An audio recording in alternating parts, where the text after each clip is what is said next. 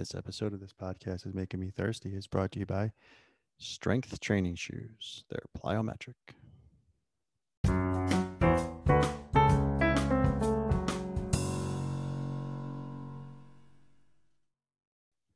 Welcome to this podcast is making me thirsty, the number one destination for Seinfeld fans. This episode 32. In this episode, we talked to Anthony Starke. He played Jimmy in the Jimmy episode, season six. We had a great time talking to him, got a lot of insight on what it was like to be a guest star on the show. Uh, we had a blast. So thanks for listening. As always, pass it on and uh, enjoy episode 32 Anthony Starke. This podcast is making me thirsty.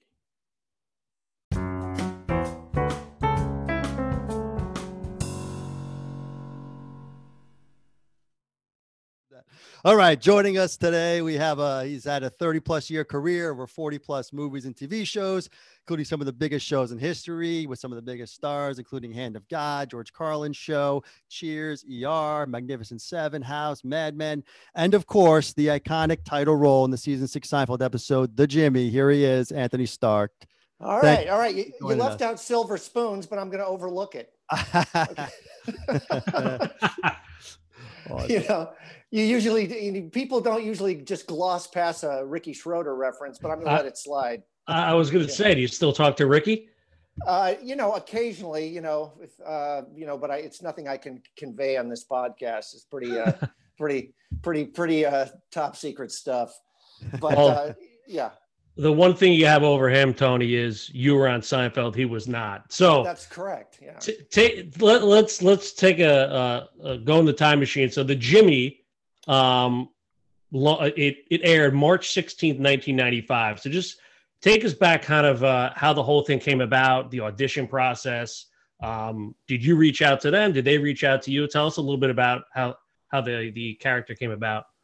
Well, it's uh, it's uh, uh, interesting the, the way that particularly one went, and and to go back to what you said right before we went on the air, I had already been in the business for about ten years. I could come out to LA in 19 uh, 85. Um, and um, I had been working on a lot of sitcoms, but you know, Seinfeld at this point was already a phenomenon. And um, I just finished working with uh, another legendary comedian um, on the George Carlin show. Mm-hmm. And um, we had just gotten canceled and it was very sad. So I was happy to get a chance to go in and audition for these guys. Uh, their casting director, Marc Hirschfeld, who I knew previously, um, and who later, I think, uh, I think it was later that he became head of casting for all of NBC. He was casting the show, and um, when he was partners with uh, Meg Liberman, I think, and um, so he had me in, and um, they moved pretty quick. I came in, and I could tell when I got in the room, and, and it was really cool because uh, Larry David and Jerry Seinfeld were in the room. This is back in the day we could actually like have the producers and writers in the room with you. Everything's kind of done even before uh, COVID.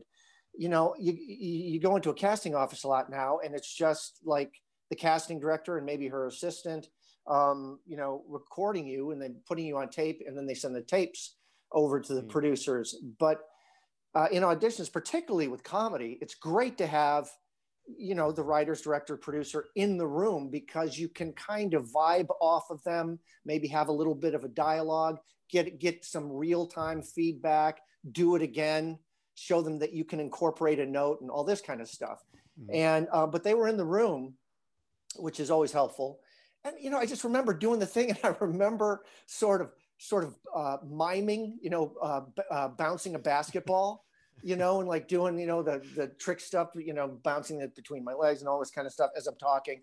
Cause I just had this very clear image of this like, you know, um, just phenomenally uh, hubristic, egotistical douche, you know, and, and, and, and, and how he would behave and what he would act like, because it's just like, he's sort of like, uh, a, a, frat boy who never left the frat house. You know, it's just sort of that kind of kind of guy, kind of puffed up. And um, I could tell right away that they liked what I was doing. There was a couple guys to read after me, and as I was leaving the room to go back into the waiting room, Marc kind of said, you know, uh, don't leave yet, kind of thing. All right, I'm like, okay. So I sat there. They had a couple other guys go in, and then he comes out and said, okay, Now you're going downstairs to the stage because they're going to have um, a table read of the script in about 15 minutes because you start rehearsing today. Wow. Wow. Is So that, I'm assuming that's uncommon, right? That's not something that, that happens is often. that's the only time that's ever happened to me. wow. The only time. And um, and I was like, great, you know, I'll clear my unemployed actor schedule and I'll be right down, you know. And uh, so I went down and we had a big table read and everyone was there, of course. And you know, it was directed by Andy Ackerman, who was great. And you know, so that was that was how the week started. Wow, that's that's that's a crazy story, man. Th- th- we know it's interesting you touched on about how you were how you thought of the character because there's this there's this dark side to to the Jimmy character that I love. There's two particular lines you deliver. The one where you say, you know, Jimmy's a little set back, moving to Manhattan, set him back a little bit. Like you could you could tell you're not at there's something there. You, it's building, and then Yeah. later on, when Elaine and misunderstandings, you're really about to lose. Or misunderstandings and Jimmy, don't go the way you yeah. delivered those, there's this like darkness of the character Right. that, like, you know, Seinfeld, a lot of there's a lot of darkness in their early episodes, but by Right. season, you know, and you really, I don't know if that was conscious on your end or if it was like notes or you really, Oh, yeah, no, I something just, there. it was part of the choice. I kind of thought that the guy was a little psychotic, you know, Yes, because yes. he was so self-involved and, uh, you know, um, and you, you kind of, it, I was immediately suspicious, like what, what um, inspired this knucklehead to even move to Manhattan? You know, it, it would strike me that New York is a bit much for this guy, you know, because he's he's not nearly as smart as he thinks he is, and I wonder if he, you know, and he's like, um, he's making his money by selling these plyometric shoes and demonstrating with his vertical leap, you know, like that brought you to New York, you know, and uh, you know, you you you couldn't you couldn't do that at a at a at a mall in Cedar Rapids, Iowa, you know. So, but anyway, so yeah, I, I and I um, tend to find dark characters funny you Mm, know, and yeah. characters that are kind of oddly menacing to be funny too. So um, that obviously fits with Larry David, and he really ran that show. Um, he obviously has a kind of darker sense of humor as well. He finds that stuff funny, so it just kind of worked out. So Tony, b- back to the audition, right? Like, how much were you like? How much of the script did they give you? How much did you kind of grow the character within there? Like, what you know, wh- what lines did you read during the during the actual uh, audition that made them like just get blown away? Well, you know, um, I think the, the the scene that that they auditioned with was the first scene where you where you meet him. You know, Okay. where he's talking about like, um, um, you know, bef- bef- before these shoes, you know, Jimmy was like you, you know, and and not even being aware how how insulting that is, you know. So that was the scene, you know, and but that kind of gave me a sense of how this guy is, and a lot of writer uh, producers in half hour TV are very precious about their jokes and their Mm. words, and they don't like you improvising at all. And what I had found was, you know, because I do like to improvise and I, you know, I do kind of write in my head a little bit, you know, because I've done a lot of comedy, improv, stand up, all this kind of thing. And, and what I found was that if I kind of like pitched something out during rehearsal, that then they could kind of give me quick feedback and say, oh, yeah, yeah, do that in the run through. Okay. So this was a carefully crafted scripted show. I'm trying to remember which writer wrote it. I Kavet and Robin. Kavet and Robin wrote it. The team of Oh, uh, okay. Kavet and Okay. Robin. Okay, and um, so these were very carefully crafted shows because they would have five storylines going on at the same time and get them to weave in and out and then intersect toward like the final segment of the show. And then they would just go boom, boom, boom, boom, boom, like and, and just go off like depth charges. I mean, so it's very carefully constructed. That's that's part of why it's great. So it's very much a scripted show, but Larry David was the kind of guy, he was always looking to kind of um, um, brush it up, pump it up, you know, get another laugh in a scene if he could. And he didn't care where it came from. And when I realized that, I would start kind of throwing lines out. And and he would actually toward the end of, of the rehearsal week, he he I remember he came up to me and said, you know, we need a line here. Okay. And and we kind of talk back and forth, and I threw a line at him, threw one at me, and we threw it back and forth, and that's how um, Vil- Jimmy loves the Velvet Fog was born. You know, and then there were other things that I just improvised, like Jimmy's going into shock and stuff like that. So they kind of let me throw in my stuff, and if they liked it, they kept it. Awesome. You touched on the fact that how they inter- intertwine all the stories on Seinfeld. That's one of their things that you know they're obviously known for. All four characters sort of trying. Uh, we're we're thinking about it. You might not be the only one, but it, I can't think of too many other characters who were in one episode of Seinfeld but interacted with all of the four main characters. Usually, Right. the one-offs would be with one of the each of them, a girlfriend, a boyfriend, something like that. R- right, right. I, I was up in all their Grill. Yeah, all four of them.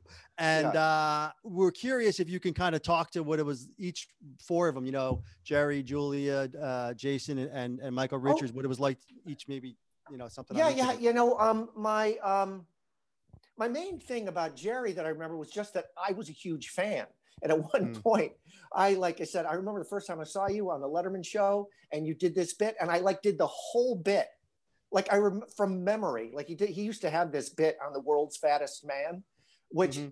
I, I thought was so hilarious that I it, I it, it somehow stayed in my mind. And he got this big grin on his face that I still remembered it because this was maybe 15 years later. Um, and uh, what I remember of Michael is that he was very kind to me and very kind of uh, solicitous, you know, uh, concerned about the, the physical stunts that I was Mm. doing because I do this one Pratt fall where I where I slip and fall in his drool. So you did that Which- yourself. That wasn't. I any- did that. I did that Oh, wow. myself. That was a pratfall, and they were kind of shocked when I first did it because it was a pratfall that I learned from a friend of mine who was a stand-up comic, but he was a trained circus clown. So he taught me how to do a pratfall where you kick one leg up, uh, and then you kick the other leg up, and then the first leg comes down and kind of hits the ground, like the flat of your foot hits the ground right before your butt hits it to break your fall. But it looks like you land on your back. And when I did it uh, during the live taping, the audience was like, "Oh," you know, they thought that I really hurt myself. So, you know, um, I think they were a bit relieved that I didn't. And when Michael, because he's obviously a genius level physical comedian, Right, right. when he saw me doing that, he was like, okay, can we get this guy a tailbone pad? Can we get this guy, you know, elbow pads and stuff like that? Because he came up to me and he said, look, I'm just looking out, looking out for you, man. I wish somebody had been looking out for me when, you know, when I first started doing stuff like this. So I, I, I remember that about him. He was very thoughtful that way. And what I remember um, about uh, Julia is that she uh, just her kids were very little. You know, the the little kids that she had with with Brad Hall, these beautiful little blonde kids, and or maybe it was just one little boy that she had at that point. Um, and that she was just very sweet because she wanted to have her little boy on the set, and she was just being a mom, um, and was uh, just kind of very sweet like that. And Jason, I had met before, okay. um, because um, years before I'd done this uh, wacky movie with George Clooney called uh, Return of the Killer Tomatoes. yes, called classic. And and I was hanging out with George, and we were driving around. He goes, "Hey, I want want to go over um, um, to the uh, the Oakwood Apartments, which is this this these this apartment complex right sort of above Warner Brothers Studios, where a lot of actors in the day, maybe still, would stay during pilot season because you could rent sort of month by month, maybe even weekly. I don't know. And um, we're going to go visit my friend, and he, he, we went to visit Jason Alexander. This was years earlier. That was the first time I, I met him. You know, so I, I I was kind of familiar with him, and I kind of just talked and hung out with him a lot during the set because um, I remember we talked a lot about martial arts because he was um, start. You know, he, he came from a dance background, and he was starting to get into martial arts. I'd been doing martial arts since I was 12, and he was studying. I remember he was studying Jeet Kune Do, which is the whole system that was inspired by Bruce Lee and the things that you know that he liked about it and he found interesting. So we we just uh, I just remember he was somebody I, I talked to a lot and was, uh, but they were all very nice. Yeah. Yeah, I mean that was a that was a star-studded episode, right? I mean, Bryan Cranston was there, uh, Right. Mel Torme. There was a few a few Playboy models on set, right? I mean, c- can you tell us like interaction? Did you did you meet those guys? Like, was was the taping I, well, done? you know, I, I. I think I had like a brief encounter, maybe said hello with Mel Torme. Um, he, you know, he was an older guy already at that point, so they kind of brought him in and brought him out. You know what I mean? He wasn't there all week Mhm. rehearsing. Um, one of my favorite memories of doing that show, um, and particularly, I was I was happy that you know um, I read Bryan Cranston's fantastic memoir. Uh, I think it's called A Life in Parts, um, but it's a fantastic memoir. And um, and uh, he he talked a lot about working on Seinfeld. You know what a what a fun experience it was. I remember meeting him. I was very struck by him because you know he was just a kind of knock around actor like like I was, right? And but he was older. You know, I was maybe 32, something like that, and he was like around 40. You know, and um, and I remember meeting the guy, and he's such a, like a charming human being, right? Hmm. And good looking, and really good actor, and funny. And I remember kind of looking at him, going, "God, man, what a business! I wonder why this guy never made it." You know, I, I thought he's 40 years old to jig is up, you know, nothing's going to happen here, you know, but nice guy, you know? And, um, but I remember having that thought, like, what a fucked up business if this guy can't become a star. And, and, uh, um, of course, you know, um, you know, a few, few years later, you know, um, Malcolm in the Middle kind of gave him a higher profile. Um, but, uh, it was really about 10 years later, maybe 12 years later, that he kind of broke through as Walter White on Breaking Bad. And the interesting story about that is it wasn't because of Malcolm in the Middle or anything else. It was because Vince Gilligan, who created Breaking Bad, had written this one episode of The X Files where Bryan Cranston uh, did a guest spot. And he did this kind of turn apparently in the guest spot where he went from, from good guy to bad guy in the same episode. And he thought, he, when he, years later he was writing Walter White, he was thinking, I need Bryan Cranston because I need a guy who can make that turn, and the audience goes with him. You know, so I just, I, I always found that a very interesting story. Wow, yeah, it shows you just that one one break. You never know when it's going to come. That's uh, right. Yeah. Right. Um, wow. You know, you know, going back to the kind of not the audition so much, but you know, the the, the show is called the Jimmy, right? I I mean, Right. you were a guest star, but the show revolved around your character. I mean, Yeah, it was really fun that way. Yeah. yeah. Did you know that even back like was the was the title of the script known? Did you know how big the role was when you did the audition, or was it not until sort of you got into the Uh. I, I, I kind of had a sense of it after the table reading about 15 minutes later. That's kind of when I found out. because I was gonna, I was gonna, I was gonna do an episode of Seinfeld, even if it was one scene. I just really lucked out, you know, because you're right. They're not, uh, not all the episodes are constructed like that. That's what made the guy so memorable, I think. yeah, I mean it's it's the only show named after a guest star. I mean, you Is gotta right? yeah. yeah. Oh. yeah. You know, you character. can get Even, what, what, about, what about not the, the, sitcom team? maestro, the but but they're not the Jimmy. It's your name. Yeah. You know what I'm Yeah, saying? right, right, Those right, right. nicknames. That's what we're going off. You want to be That's- technical? that's true. it, get Uh. Tony, to, to be fair, we're we're not big fans of those later years. Like Yeah. season six is kind of where it ends for us. But Oh, really? Six Okay. Into seven a little bit, but by eight and nine, we kind of uh well, we don't want to get into it, but we're not as big Yeah. of a fans of the show as Gotcha. the earlier episodes. so it's it's funny you mentioned during the audition you were doing kind of like basketball moves and stuff. Is that kind of your Marquette background, a little little Al McGuire? Like Uh, uh, you know, I, I, never. I, ne- I never got near the Marquette basketball team. I wasn't nearly good enough for that. I mean, I played when I was younger, um, and that came in handy. Um, but uh, no, I mean, my my real like in terms of physical background, I mean, I actually was on the basketball team like in seventh grade, and uh, I wasn't getting enough playing time for my liking because um, I was uh, really short and and uh, uh, um, I was I was getting fascinated by this TV show that was on the air at the time called Kung Fu, Mm. and you know my dad said one Christmas, "What do you want for what do you want for a Christmas present?" I said Kung Fu lessons, and he was like, "Huh." So you know there was you know I'm from the rural Midwest and you know from a little town in northern Illinois, and so there was nothing like Kung Fu around us, but he found a Taekwondo school in Waukegan, Illinois uh, taught by one Il Kim, and um, and I started studying Taekwondo, and that was it. I got totally obsessed with that, and I was done with school sports after that. Well, it's funny you mentioned you were short, you have the ability. Well, it sounded like that's how Jimmy was too. Were you the whole strength footwear, those shoes? Just, I actually, my brother had a pair of those during that time. It was a real product. Yeah. I, I, yeah. I remember going to the track, running with him the whole thing. Like, right. Dude, so like, is, how is, does he, that? is, is he is, is he on his meds or is he off them? What? Touche. Um, but it was a real product, and, and it's funny that product is still being sold today. If you if you go on Amazon, it's actually funny. The comments say Jimmy approves it. Like your your Is that character, right? yeah, Is that it, right? it, Well- it continues today.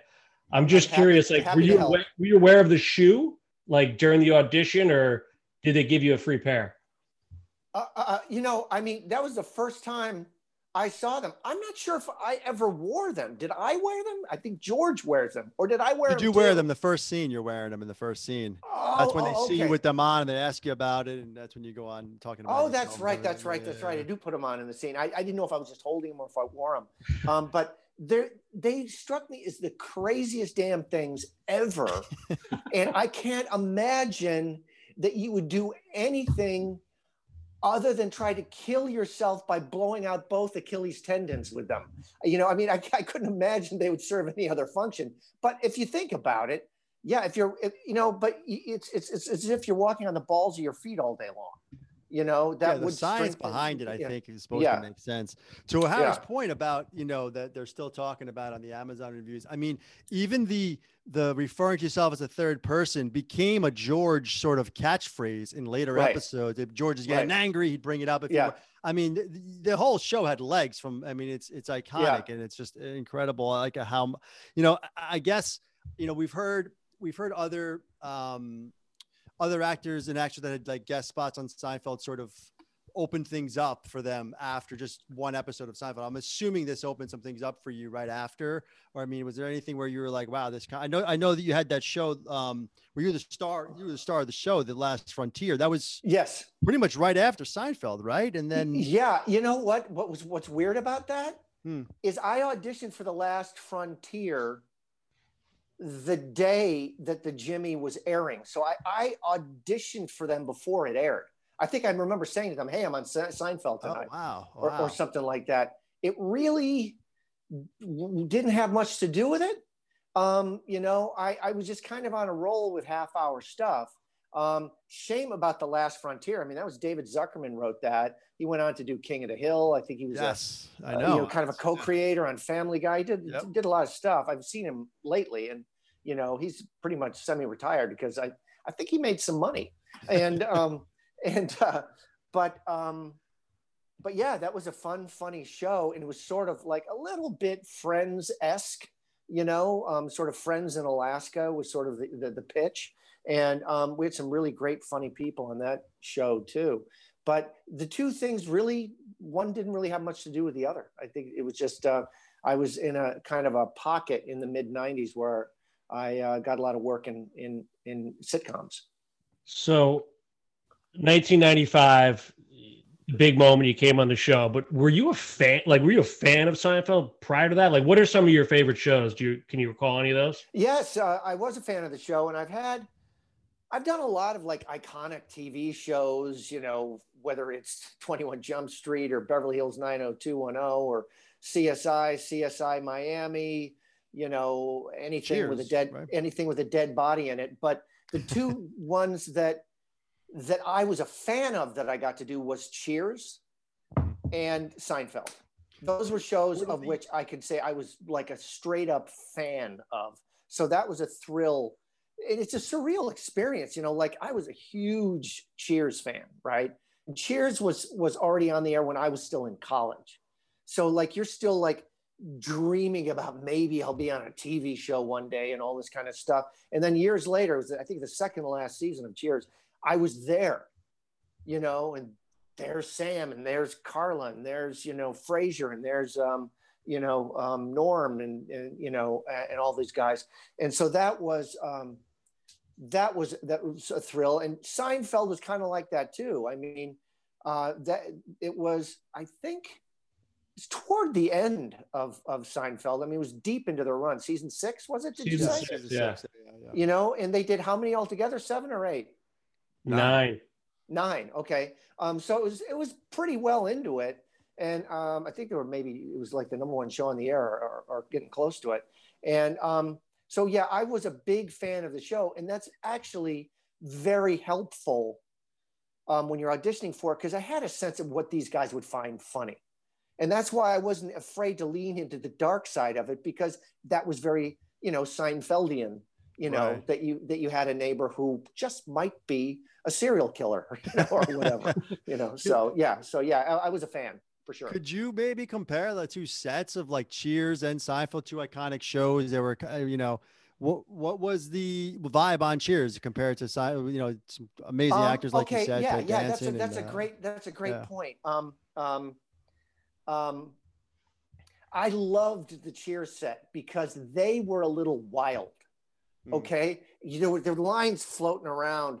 You know that set, like, um, you know, one time, uh, like, you know, when they first brought the audience in, I'll remember. I remember um, George went, you know, sitting at the bar, of course, you know, and and um, getting ready to go, and everyone's going, "Where's Woody? Where's Woody? Where's Woody?" Because that would happen a lot. He would sort of disappear, you know, and um, and and and uh, out of the side of his mouth, George Wendt says he's getting a blowjob from an extra, and everyone and everyone and everyone in the audience goes ooh. And and george goes i'm sorry atmosphere. You know as, as if that was the faux pas you know? Um so that was that was funny. And um they were just a little bit wilder. They were um i think what i think uh, i've heard that the reason shelley long wanted to leave was because they were a little bit like like high school kids, you know, and they didn't really want to rehearse much. It was like a cast full of Jackie Gleasons. It's like, ah, we'll get it on tape night, you know. So the the days were really short, and then it's like you just kind of kind of bring it for the show because they all could do that. They didn't need a lot of rehearsals. They didn't like to rehearse a lot, and it kept things a little bit electric when they shot it. And um, the other thing I remember about that show was John Ratzenberger. First of all, really nice guy and uh, Bebe Neuwirth was also really nice. And um, but John Ratzenberger was so impressive because a lot of those Cliff Clavin speeches, where he would go off and give a little impromptu tutorial on some arcane subject, he improvised a lot of that. oh wow. He came up with a lot. You know, like I remember in the episode I did, he said, you know. Well, actually, Normie, the uh, bubonic plague was not caused by the rat as commonly thought. It was caused by a creature known as the dreaded bubon you know, and, and he just went off on this BS explanation of the bubonic plague, and that was completely made up. And like they would throw, the writers would throw stuff at him, and you do like three different versions of it, you know. So that impressed me a lot. That that that he that he he brought so much of that himself. Yeah, I Um, mean, and listen, with, by with- comparison, the Seinfeld set was a little more a little more buttoned down. really, know? Is that because yeah. Larry Larry David, like he just had a little more control over things, or No, it was the personalities of the cast. They were just kind of there to work, you know, and kind of get it done. And it was very chill. They were very relaxed, but it was it was not like uh, it wasn't a frat house, you know, like uh, Cheers was a little bit. yeah, I wonder if that was like a season six. They were kind of cruising along. Everyone's making a boatload of money. I, I don't know. Maybe there was something. Well-oiled machine. Well, well, I was yeah, but you know, I was in I think season nine or ten or something of Cheers, and they were Right. still bonkers. They were still bonkers, which I I kind of liked, you know. But um, they were just it was more a little more more uh, you know um, a little more sedate, but they were everyone was very friendly and open, and it was they just it was kind of a well-oiled machine. yeah, two two iconic shows, and obviously without Cheers, there'd probably be no Seinfeld because that's kind of how they got their start. Um, Yeah. Yeah, yeah, yeah. That big Thursday night lineup, I think. Yeah. Yeah, yeah. So it's funny in the show, um, the Jimmy episode. There are this is incredible. Sixty-five mentions of Jimmy, whether it's you, Jerry, Elaine. I mean, it's it's the most obviously used word out of any episode ever. Um, what was your favorite Jimmy line And if you don't mind, if you don't mind, you can act it out for us. Uh, uh, um, when he's really flipping out at the end and they're carrying him off. Um, you know, don't touch Jimmy. Hands off Jimmy. You know, that that to me was like the final, you know, being escorted out on his way to the booby hatch was was my favorite, I think. Yeah. And I gotta ask Tony, do people like just because that's an iconic character, do people come up to you on the street and like you know kind of no, it's, too, it's it's too long ago now. I mean, when I go back to my hometown, I'm from a little town in, in northern Illinois. And you know, there's still some people that like when I walk into the bar when I'm back home visiting my sister, will go, Jimmy. And I'm like, oh God. Guys, it's 25 years ago. I don't mean to be a dick, but come on. You know, um, but it's really not that common because it was a while ago now. Um, you know, I look a little different and all this kind of thing. And in terms of even the interaction I have with people on Twitter, you would think it'd be mostly about Seinfeld. It's not. It's um, mostly about the Magnificent Seven because the people who are fans of that show are big fans of that show. Mm. And my character was a series regular. So I was in every episode, and he was a very colorful Southern Riverboat gambler, you know, uh, con artist kind of character. And, and so it's a, it's a lot about that. And there's a lot of fans of the James Bond franchise who are focused on that because I was in one of those also. So it depends on what people know me from. Yeah, well, we hope to change that. I think like when Seinfeld comes on Netflix in a in a couple months, I think there will be a new like uh, a bigger interest and more more eyes on it. So we'll see. We'll see. You know, what um, we'll what are you up to nowadays? Where can people find you? Anything on the horizon? I know things probably shut down a little bit recently. Uh, things things on, were but... shut down, so I mean, um, 2020 was kind of a blank. I was just getting started um, with pilot season. I just, I remember I just had an audition for an ABC show called Call Your Mother, which just premiered last night. Uh, Kari Lizer's new sitcom, uh, you know, premiered last night. And I was, was watching that going, why didn't they cast me? And um, because I, I auditioned for that and um, to be like the kind of like the guy on that show and then every that was like the last thing I can remember. Then it all just kind of shut down, and then there was nothing going on for a long time. And then just in the last couple of months, I got a couple of auditions, and I am right now working on a show, uh, doing a guest spot on that, but I can't talk about it yet. All right, we'll look. We're looking forward to it, man. Yeah, look look forward to it. Yeah. Tony, did did you ever um Hey, what do you think of the finale of Seinfeld? And did you ever think you would? Did did they reach out for you to come yes, back? Yes, they did. I was. They had a pin in me, as they say in the business, which is like, you know, let us keep us advised of any work coming up because we think we might want you in the finale. You know, so I was originally supposed to be in the finale, and then apparently I got written out. So it, it remained one and done until the end, which is was sad for me because I thought the character had so much potential to recur and be sort of a thorn in everyone's side. This guy who maybe just kept popping up, you know, in unexpected and terrifying ways. I thought it could have been very funny, but I guess they, you know, thought let's just leave him in that one episode. Yeah, especially the way the finale was. I mean, you were definitely one of the wronged people by them. I mean, exactly. Know, Kramer knocked you out. I mean, that was a huge, it ruined your whole livelihood. I mean, exactly. Exactly. Were, yeah. You know, so, yeah. but um, apparently it was uh, it probably was something for time. They could only squeeze in so many vignettes, and at that point, you're talking about, you know, nine seasons of a show. Right, right. You know, and that was back in the day. I think they did like 22 episodes a season. Did they? Yes. You guys by were, yeah, yeah. yeah, by the end, yeah, they were doing over. You know, 20. that's a lot of that's a lot of characters you try to weave in and out. And so initially they thought of me, but it, it didn't um it didn't it didn't end up happening. And I was sad about that too. Um, do you? But you know, do you have any? Um, I know. I think you worked with um, Jessica Tuck on the Last Frontier. She was on yeah. actually. Any other like? Do you keep in touch? You ever see Larry or Jerry? Or I know you mentioned Jason uh, back in the day. You were kind of friends about karate. And stuff. no, stuff. you know, I mean, I didn't become friends like that with any of them. Um, I ran into Jason Alexander not long ago. Um, uh, at the uh, at the memorial for uh, for Garry Marshall because we both had kind of gotten a start in movies with Garry Marshall. Me in Nothing in Common uh, with Tom Hanks, and then him kind of in Pretty Woman was sort of like a, a jumping off kind of role for them. So we were both at the memorial, and because uh, I done my first movie with Garry, and I did, I was in the last play that Garry Marshall directed, uh um, a play called uh, Billy and Ray, at what was then the Falcon Theater, is now the Garry Marshall Theater, just not long before he passed away. Um, so yeah, that's that's the last time I kind of said hello to Jason Alexander, and the other people I've not really seen since.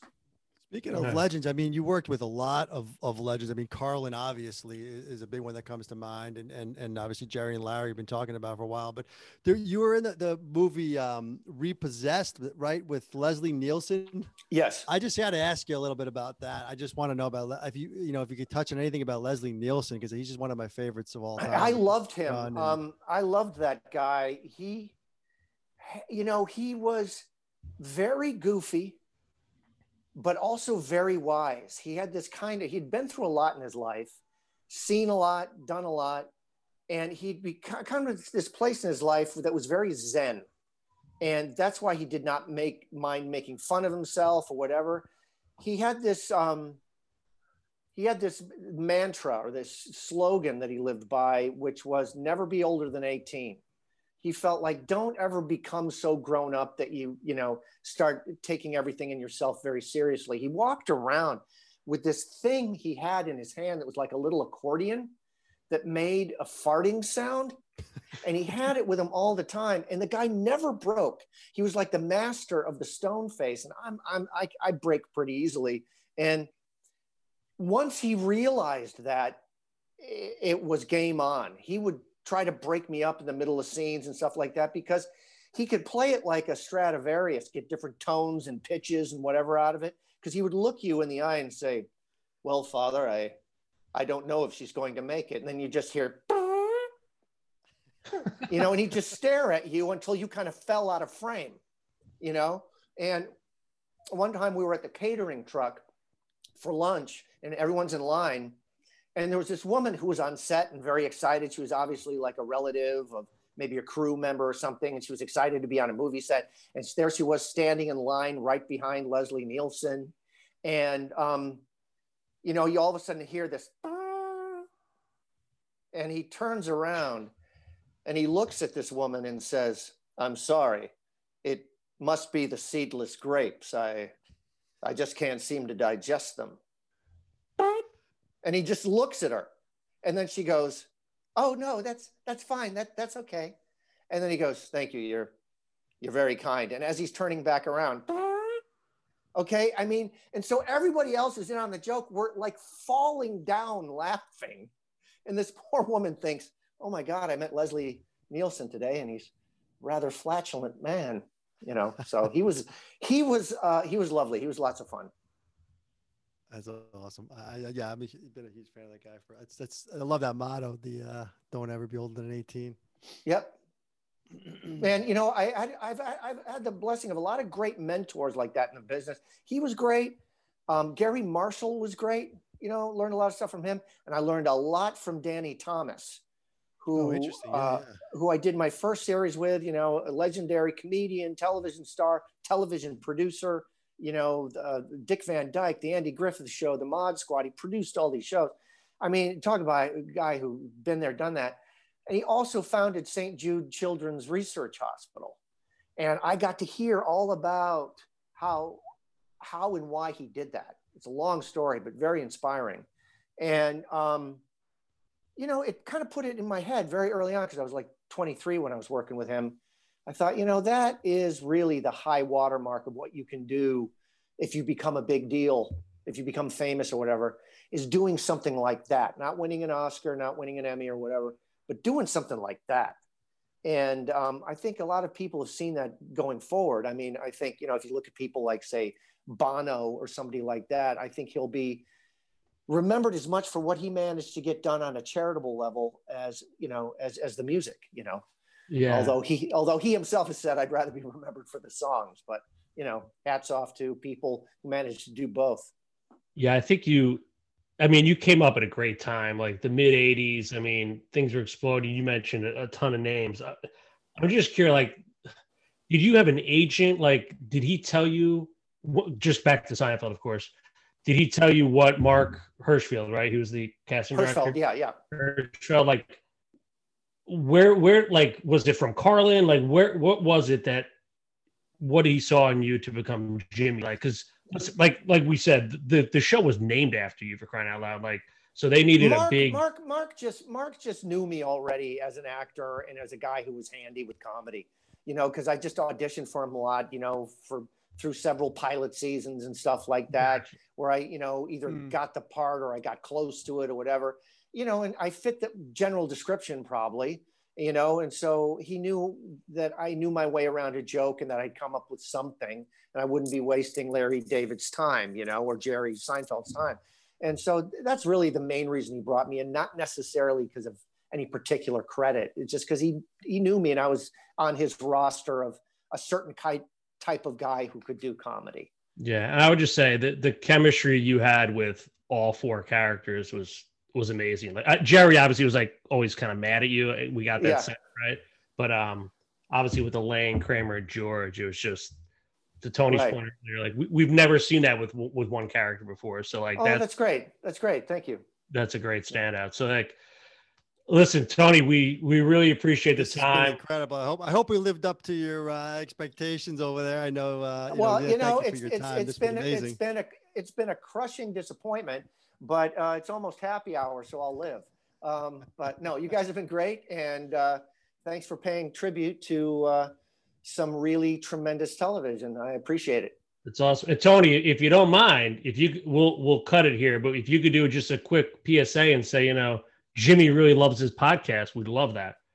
Um, uh, Jimmy knows podcasts. Jimmy does podcasts. Um, Jimmy feels we've just set the high water mark. Jimmy's pleased. Jimmy's out.